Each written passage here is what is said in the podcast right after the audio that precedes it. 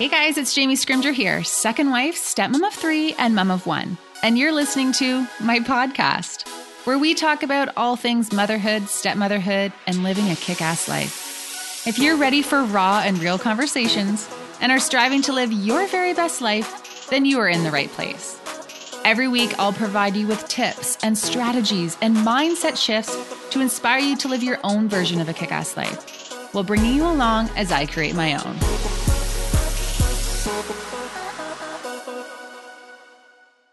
Okay, guys, welcome back to the podcast. Today, I am so excited because I have Kelly McDonnell Arnold on. And guys, she is a certified sexologist. Not only that, she's an individual and relationship therapist, a master level registered social worker.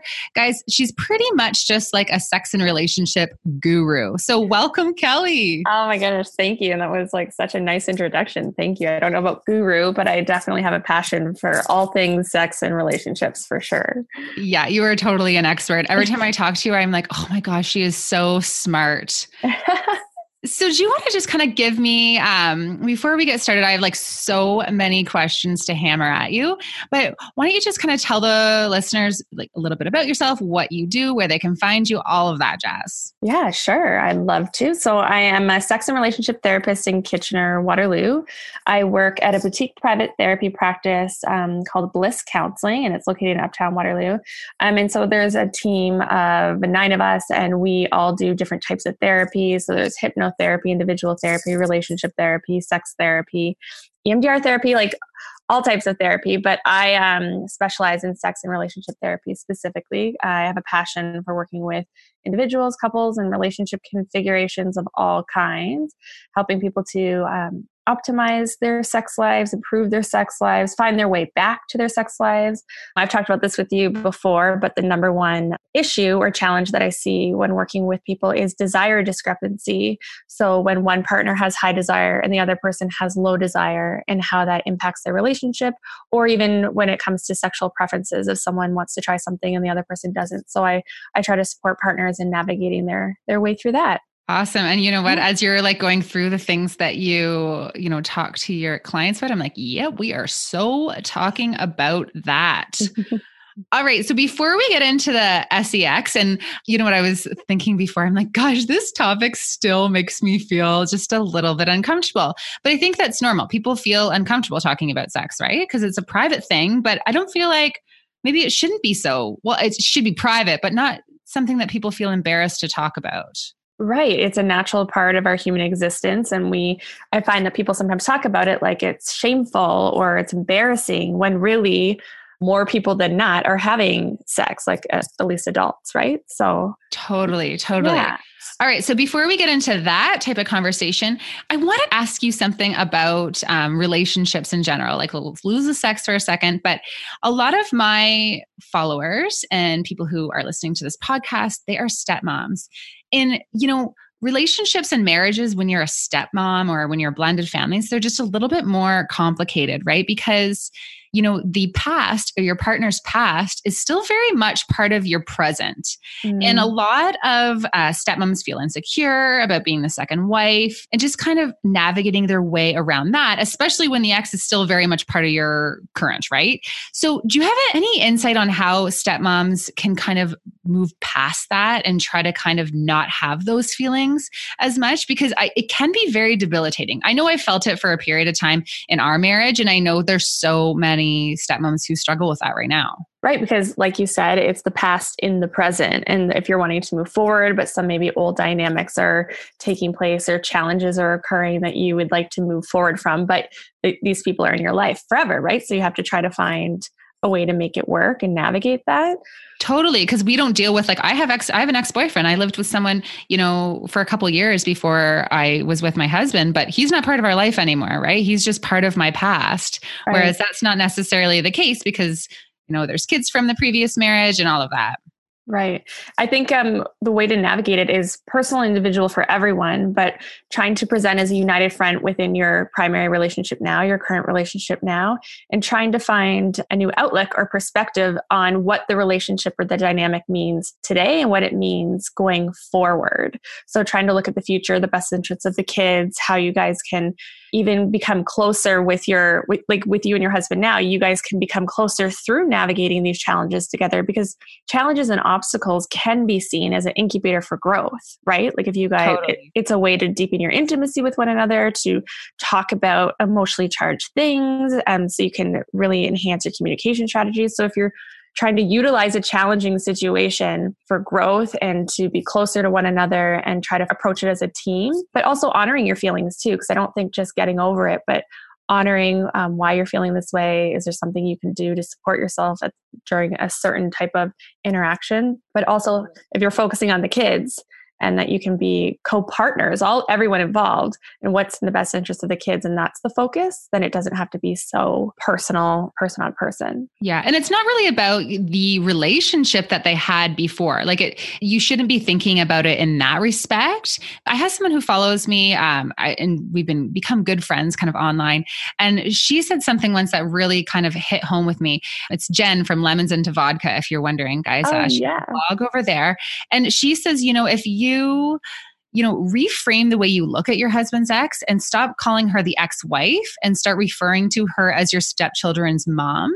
And it takes out that like ex wife or ex partner the thoughts that kind of automatically come into your head when you when you say that word. And if you think about her just as their parent and kind of someone who's there because they're your stepchildren's parent it, it really really does change the way that you process information about them. Right. No i think that's that's great piece of advice. So just working on your perspective and being in alignment about what this relationship means today and how you can all work together right? Totally. Because you know what? Like it didn't work out for a reason. They're not together anymore. And now it's about you and your relationship and moving forward and trying to find a way for, you know, to figure out where they fit in in a way that works for everyone. So it really is all about the boundaries too, right?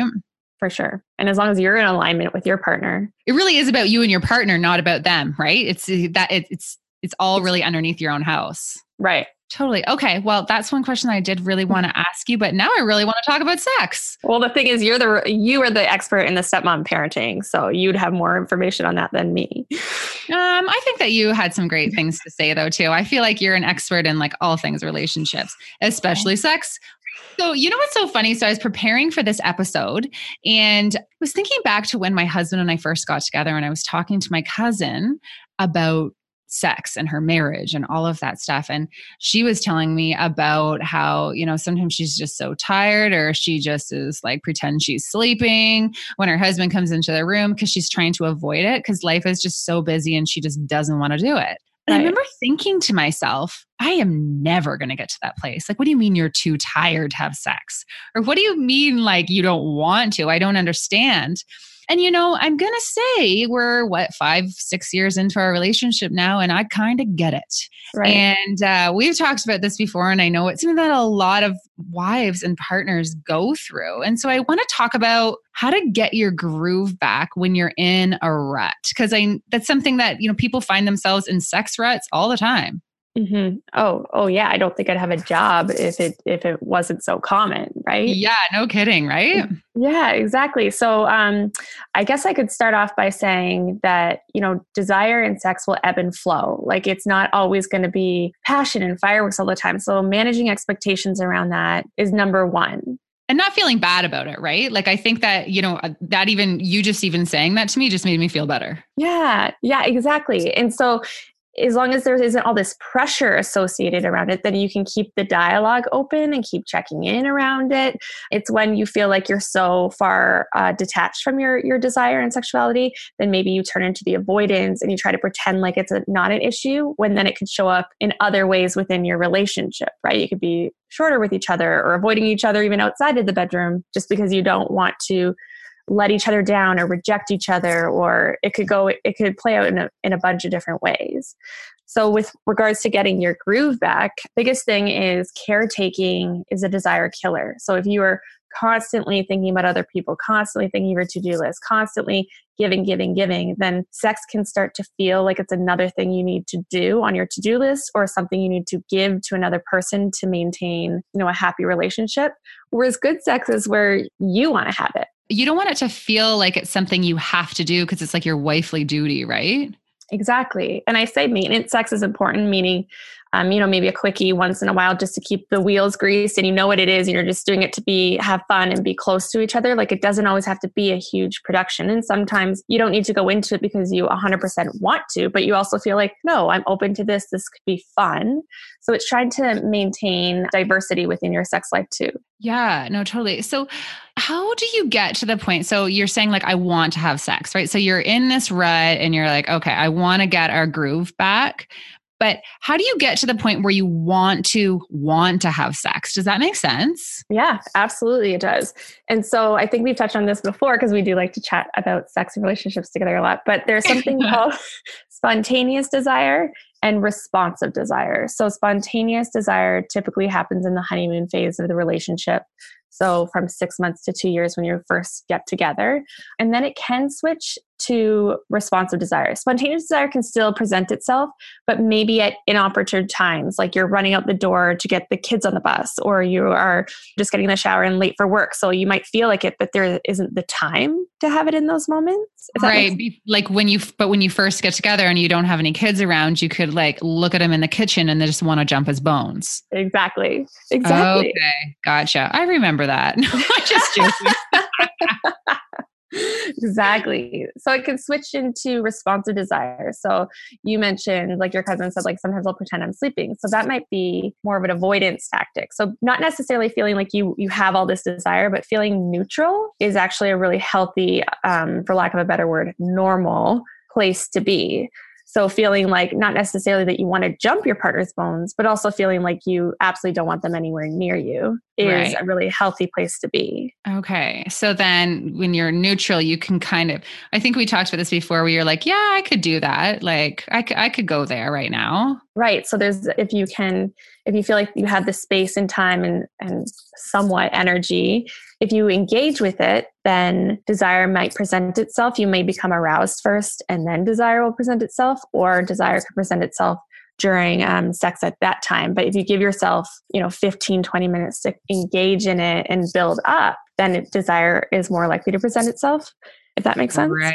Versus yeah, just waiting for desire to fall in your lap. Totally. So someone on Instagram asked, you know, how do you communicate to your husband when you're in a rut that it's like it's not you, it's me, right? Cuz you know, I feel like sometimes you can get in ruts and you can, you know, just be not feeling great about yourself or feeling stressed or overwhelmed or tired or whatever it is, and you mm-hmm. almost feel bad or guilty, right? And you don't want to offend your partner that you're just not in that place. So, uh, do you have any tips on how to how to communicate that? Yeah, I think just saying it, like I miss you in that way. I miss I miss um, being sexual with you. However, just like with what at this junction in our life right now, with a lot on our plate, maybe I'm burnt out or I'm not sleeping or I'm just, you know, have a million other things where it's just not a priority. Or connecting with yourself isn't a priority. And you need to have a good relationship with yourself where you're checking in with yourself and how you're feeling in order to feel like you're connected to your sexual self, right? So if you're not putting yourself on the priority list, then it could negatively impact your sex life. But to communicate that in a way that you are aware of it, it's something that you want to keep talking about. Is there other ways that you guys can be close together so it doesn't become this avoidance thing where there's more and more space in between partners? Biggest thing is talking about it. So, and saying, you know, I really want like to have a conversation with you about our sex life. Can you let me know when a good time would be to talk about that? So you're both in the frame of mind to have a vulnerable conversation with each other. So just getting that consent piece versus just springing it on each other is really important too. Totally. And I love what you said there. It's about, you know, feeling good about yourself too. I think it's so important to make sure you are taking care of yourself, you know, especially when you're working out or you're, you know, just going for walks or you're kind of in a good place in your head, you're more likely to want to have sex.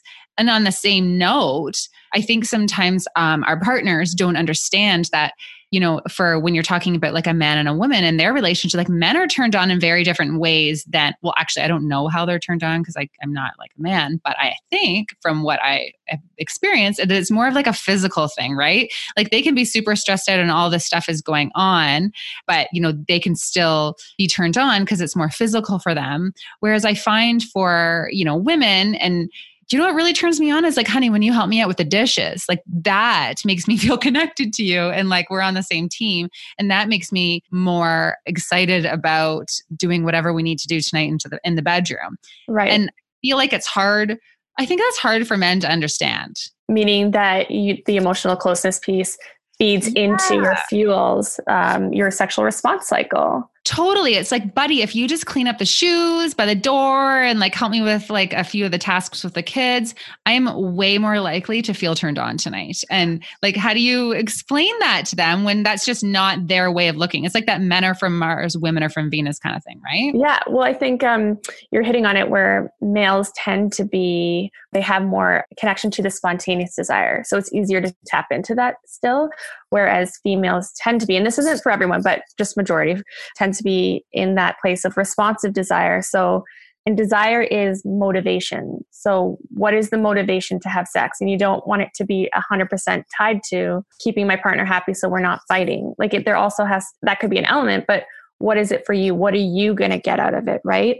And so changing the context of what's going on is really important. So if there is a bunch of clutter and everything is on your to-do list having your partner help you take some of that stuff off your to do list opens up the capacity for you to connect with them in that way. And you you desire you have the motivation to be close to them because the space is there to do that when they're they're supporting you you don't want to be lying there thinking about all the stuff you have to do.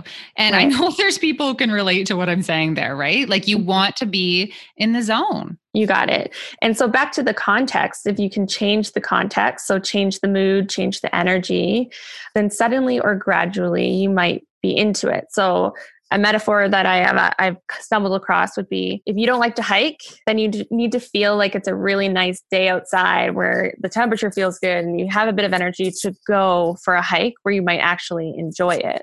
But if you like hiking no matter what, then it doesn't really matter. You'll just go do it, right? So it really is about figuring out the context. So if there is a ton of chaos in the house and too much on your place, then you need to shift that to how can you make it a really nice day outside so you'll want to go for a hike. And then how can you both set that up together? So, like, often the men will like to hike no matter what the weather is. Right. And the women like to have a certain atmosphere in order to enjoy, enjoy it. it. And feel like it's actually pleasurable. Exactly. Right. Okay. Yeah. No, that's so that is that is a really good point. And I think that'll be really helpful for a lot of the women listening because I think, you know, as much as we don't like to admit it, we all get into these places and have have these feelings about sex. And it's not a fun place to be, especially when you're in your relationship because when you aren't at your best with your partner, you know, it trickles into other areas of your life and into your family as well. So it is important to be thinking about this stuff instead of being like, ah, I just don't want to have sex right now. Like, I'm going to avoid it. I'm not going to have that conversation. Like, let's just kind of, you know, see what happens and work through this rut without actually working through it. Right. Because then really the quality of the relationship becomes a bigger determining factor of whether or not you want to engage in sex because it doesn't always have to be to have orgasms and climaxes but it could be well those are always nice though. Yeah nice icing for sure icing on the cake right? Um, but just it could just be for that intimacy and connection. You feel you want to feel close to your partner.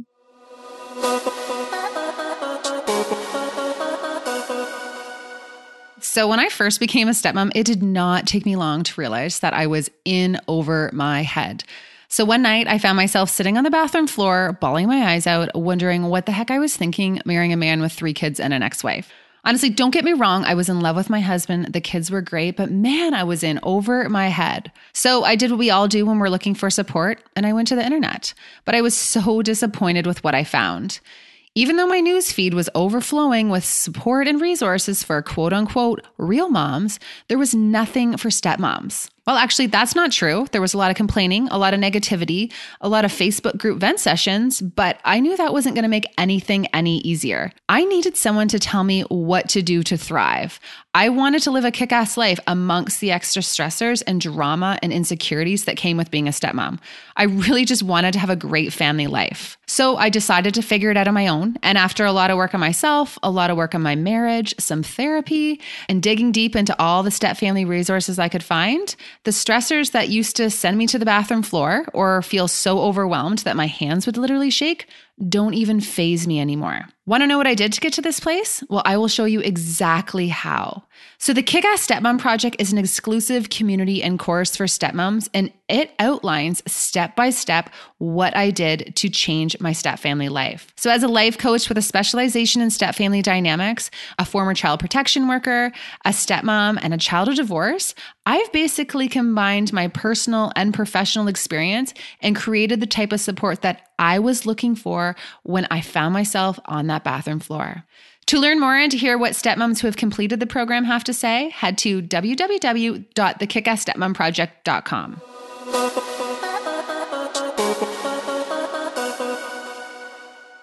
Okay, so Christy on Instagram wanted to know, eh, her and everyone else wants to know, how do you make time for sex during a really busy season in life? And so you were just talking about the, like the spontaneous sex. There's mm-hmm. probably not as much spontaneous sex when you're super busy with the kids and running around and all of that kind of stuff. Do you recommend like scheduling in sex? Absolutely. So like sex at nine o'clock, like PM, like in your calendar? Yeah, I think that it can be so valuable at those busy times in life because it means you're making it a priority. You're scheduling, carving out the time to set up the environment so it's conducive to a relaxing, intimate, enjoyable, pleasurable encounter. And then it's something that you can prepare for individually. Like, do I want to make sure I shave my legs? Or do I want to make sure I got a really good night's sleep the night before? Or do I want to make sure I work out today? Or do I want to make sure whatever you want to do to make you feel good in your own body? And then you can even start to be a little bit more playful and flirty like i'm really looking for a date night. I'm really looking forward to how this is you know spending time with you in that way. So you can leverage it in a bunch of different areas versus just saying going from washing the dishes and then meeting you at nine o'clock for the meeting. It's like what else can you do to make sure that it's actually going to be fun. Totally. So we should all like do um, an invite on our calendar, like schedule in sex and then like send it to our partners and invite them. Can you imagine getting that email? I feel like they would love it. Exactly. Why not? Right. And it doesn't have to be all the time, but when you mm. know life's going to be crazy and it's going to be hard for you to be connected to your pleasure, your desire, your sexuality, and that's also something you want to make a priority in your relationship, then carve out the time for it. How often are people having sex? Like the average couple, how often are they having sex a week? Uh, good question. So I don't even have um, the answer, but I guess the biggest thing is people like to, based on some research Dr. Robin Milhausen did at the University of Guelph, she actually said that people actually like to know what other people are ha- what how much sex other people are having in order yeah, to I really want to know. Yeah, in order to figure out how much sex they should be having. So it's really about keeping up with the Joneses, like how much sex should I be having? But other research has said that once a week is like a really sweet spot for partners. Um, any more than that, you might not feel like even better, but if it goes longer than that, you could start to um, feel the effects of it. But also, it ebbs and it flows, and that's just like an average, and that's not necessarily ideal for everybody either. Some people it might be once a month, and that can, if that works for them, that's totally okay too. It's really about what works for the partners. Totally, once a week, I can totally handle once a week. Right? Yeah. Right. That's you know what I thought you were going to say a higher number. I really, really did it's interesting because sometimes people will be like, we're not having enough sex and we're only doing it like two times a week. And other people will be like, we're not having enough sex, we're doing it two times a year. So it's really like, it's really subjective and how it affects you personally and then your relationship. It really doesn't really matter outside of that. Totally. And you know, I've said this before. I really feel like sex and like hot yoga and like going for runs, they're all those things that it's like you you sometimes avoid doing them because you're just tired or, you know, it's what falls off your to-do list. But then after you do it, you're like, "Oh my gosh, why don't I why don't I do that more often?" Like it yeah. it feels good, you know? It feels nice to kind of get back on that horse. So totally get it. You need to kind of keep it regular so that you don't find yourself in that rut. And to even piggyback on what you're saying, because you're absolutely right, keeping those wheels greased and like having sex. But another big factor, important factor is are you having a type of sex that you're interested in having? So are, do you know your sexual script and it's going to be the same thing all of the time because even people will say like you can go out for this elaborate fancy meal and it's amazing but if you have that elaborate fancy meal a hundred times you get a little sick of it and you just want something quick and fast. So it is really about what kind of sex are you interested in having? Um, are you getting like pleasure and satisfaction out of that whether that's emotionally or physically? Do you need a little bit more excitement novelty newness? And not every time but you do need to have that diversity where once in a while you can have a new really like wow that was awesome that will carry you through some other kind of basic sexual interactions but that eventually those can get be a little bit monotonous. So then you need to switch it up one more time and then that will carry you. So you do need to have that sexual stimulus. Is this a type of sex i'm interested in having? Okay, so question for you there is so what if you want to try some new things or you know you heard about these new toys and you're not typically you don't typically use toys in your relationship or whatever it is. Say you want to try something new and you feel maybe uncomfortable talking to your partner about that, right? Because you don't want to offend them by saying I want to try something new because you don't want them to feel like well, don't you like what we're doing right now? Or are you not satisfied? And kind of that type of conversation, but you just want to spice it up a little bit. Do you have any kind of advice on how to navigate those conversations? Yeah, even just going back to the whole asking for permission. So I would like to really, I would, I would want, I want to have a conversation with you about our sex life. Can you let me know a good time for you? So then we're both in the right frame of mind to be able to have a vulnerable, maybe awkward, funny, or maybe scary conversation about it, right? Like, however that might feel for you. But so you're both in the right frame of mind to be able to have a productive conversation about it. And the thing is, when you first start interacting with someone or dating someone, like there's all these this mystery and unknown about the other person. So all of that is super exciting and it's about getting to know each other. So why not use that by introducing that through the communication by saying, you know, I really want to explore our edges a bit more with our sex life. Like what we're doing is awesome, it's fun, but I want to try something that's pushing up against a bit of our comfort zone so we can learn about each other sexually and have new experiences together that brings that different element of energy into the relationship. Right. I just feel like that would be such an awkward conversation, to be quite honest. Yeah. And so, even starting with the positives, like, this is what I'm really loving about our sex life. Is there anything, even ask, starting with questions, like, is there anything that you're interested in? Or can we maybe, you know, do some research and say, like, oh, these are like even come back to the next conversation with a couple fantasies or different things that you're interested in trying and because re- you're doing some research together about toys or fantasies or even google different ways to spice up your sex life right? And just totally. go through some stuff together. So sometimes using an element of education can be really helpful. I bet that's like a highly searched term on google. I can guarantee it. It's like really searched eh? like there's a lot of information out oh. there. Yeah. Okay so what if you, oh my gosh, I have so many questions going through my head right now. Okay. So, what if you want to do something and your partner's just like, no, like it just is not in their comfort zone? Like, how, how do you navigate yeah. that? Trying to just talk it through, like why it why is this uncomfortable for you? I'm um, just trying to have an understanding and then expressing like why it could be fun for you and why you want to try it as well. Like that just trying to unpack it a bit more can be helpful but also respecting like we don't have to do this now but maybe just keep it in the back of your mind and maybe in like a year or two we could revisit it as well. But putting it out there is is really important right? Totally. And you know what's so funny? I'm like I always talk about communication and relationships and the importance of having these conversations and being open and yada, yada, yada. But I honestly never really thought about it in terms of sex. Mm. Okay, just that you would need to talk about your sex life. I always felt like it was just something that you just did, right? It was an act, you did it, and, you know, went on with regular life. But, you know, from what you're saying, there needs to be a lot of talk about it as well. Oh, for sure. Especially because, yes, having sex is innate. Like it's people can do it, but having amazing sex, great sex, that takes exploration and that takes talking and communication. And also, what maybe felt good in the first 10 years of your marriage, 20, 30 years go by, you're different people. Like wants and needs and tastes change erogenous zones like areas in your body will change too. So how are you going to communicate that that your your evolving sex life or your evolving desire? Yeah and like i always say you need to be very deliberate about your relationship and making sure that you're taking time to you know have the date night or have those conversations. And if you want to have like a great relationship you also need to be very deliberate about your sex life and having those conversations too. It's not I think if you want to be great at anything in life, it takes work. Like you need to be really putting in the effort. You got it. I couldn't agree with you more.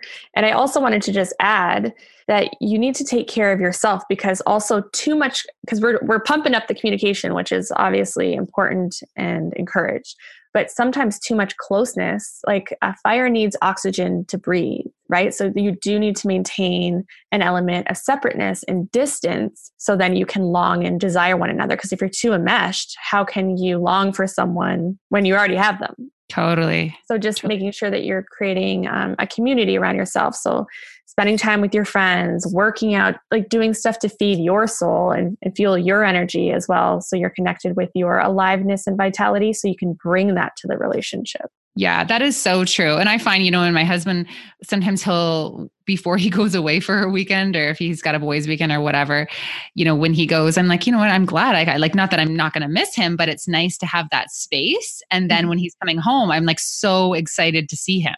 It's right. like that space in your relationship, it really does wonders, both sexually and not, right? It's okay to take time to do your own thing. In fact, it makes you a better person right and even even just taking care of yourself too. So if you're always in your head thinking like i'm fat i'm ugly who would want me? Like if people are you're talking to yourself that way like what do you want to make love to yourself? So what are you doing to making sure that you're in a place where you feel like yeah like i feel sexy i feel good too. So taking care of yourself as well Totally. Okay, so Kate uh, has just sent a question, and I think this is. Um, I've been talking a lot on my platform about kind of our journey with secondary infertility and struggling with in the whole baby making department, and it's been something that we've been going through for a couple years now.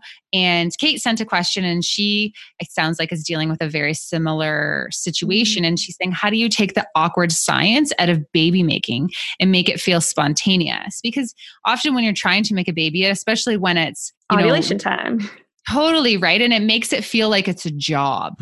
Mm-hmm. And it mm-hmm. takes that sexiness out of it. So, do you have any advice on how people who are struggling with secondary infertility or infertility or even just in the baby making stages in general can try and, you know, keep that spark alive and yeah, take away that whole it feels like a job thing?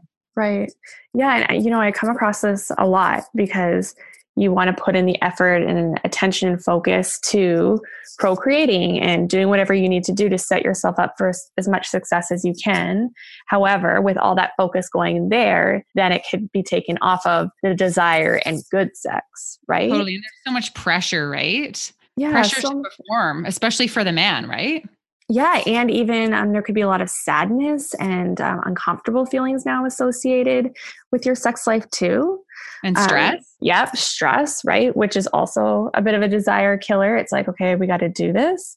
So I would just encourage people to take their experience in stride, like recognizing that there's a bunch of different layers and factors at play here. And so, what can you do to take care of yourself and what do you want or need in order to set yourself up to have just a more enjoyable experience? And like we were talking about before if you just need to have a quickie it's ovulation time just go for it. But can you carve out time just for sensual closeness and sensuality? Like have a bath together like still just be close together in more intimate nurturing ways too could be really helpful. Yeah i feel like we could go back to where we're talking about planning right? So yeah you can be like okay it's go time honey. You got to come home from work and we got to do this like mm-hmm. now mm-hmm. Um, but then also, you know, that week or like be, before or after that, doing that scheduling so you can kind of, like you said, set up the environment and include kind of both aspects because it's going to be a job because that's the job you're trying to get done. right. but yep. still having the other kind of sex too, like not kind of lumping it into one. Right, exactly. Just trying to be aware and mindful of are we doing too much of one side and not of the other? Or maybe this is an opportunity to try it, bring in a vibrator into the room so you can be a little bit heightened. Um, it could be like heightened eroticism and arousal by engaging with the new experience while still working on procreating too. So I think just trying to be a little bit creative and gentle with yourselves during that time. Totally. And again, talking about it, right? Mm-hmm. Mm-hmm. Yeah, it's always back to the communication, right?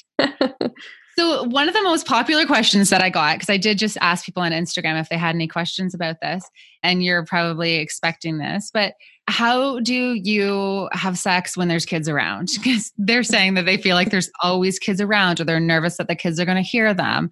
And so, you know, finding that time when there really doesn't seem to be that time and there's always like kids who are awake one of one of um, the girls who wrote in was said you know my teenage stepdaughter is always up so mm-hmm. i'm just like nervous that she's going to hear yeah yeah and that could be awkward and again feeds into the context like if your head is not in the game and you're you're worried about your environment or people hearing you, then you're not going to be able to surrender to the experience and let go and really enjoy yourself, right? Unless you're putting yourself in a situation where you're like wanting to be a little risky, but obviously with your kids, you're not wanting to do that. So I guess my my best suggestion would be again having those quickies where it's like quick and dirty and just going for it, encouraged but also making sure that that sexual stimulus where that's not the only type of sex you're having is important. So if that means once a month you have to meet at home at lunch hour while the daughter's at school then do that. Like what do you need just to switch it up? Even if it can't be every week can you do it once in a while just to change up that sexual stimulus that will feed you into other types of sex too? Yeah it goes back to what we were saying about being deliberate right? And making a mm-hmm. plan. Right. Like this is this is a big barrier right now. Like how do we work around this. Totally. And you know what? Before we had this conversation, I would have thought that being deliberate about your sex life and making those plans would take the sexy out of it. But it actually, now that kind of we're like mulling through it, I think that it does make it a little more fun and exciting, actually. See? Yeah. You see? Got it. well, it's that art of seduction, right? Like how like you know you have a date you want to seduce each other into that experience too. Right right. Oh my gosh i love talking to you. You literally oh, you just open my eyes about all things sex oh, right? I was watching your video too. Well thank you for having me on too. Yeah. Oh you know what guys? If you're listening i'm going to link the videos that kelly and i have done before. Kelly's come to the house a couple of times and we've done some videos talking about similar things, but a little bit different. So I'll link those. You guys can take a look at those as well. But Kelly, thank you so much. This was so helpful. And honestly, I feel like a lot of my listeners are going to have some good sex this week.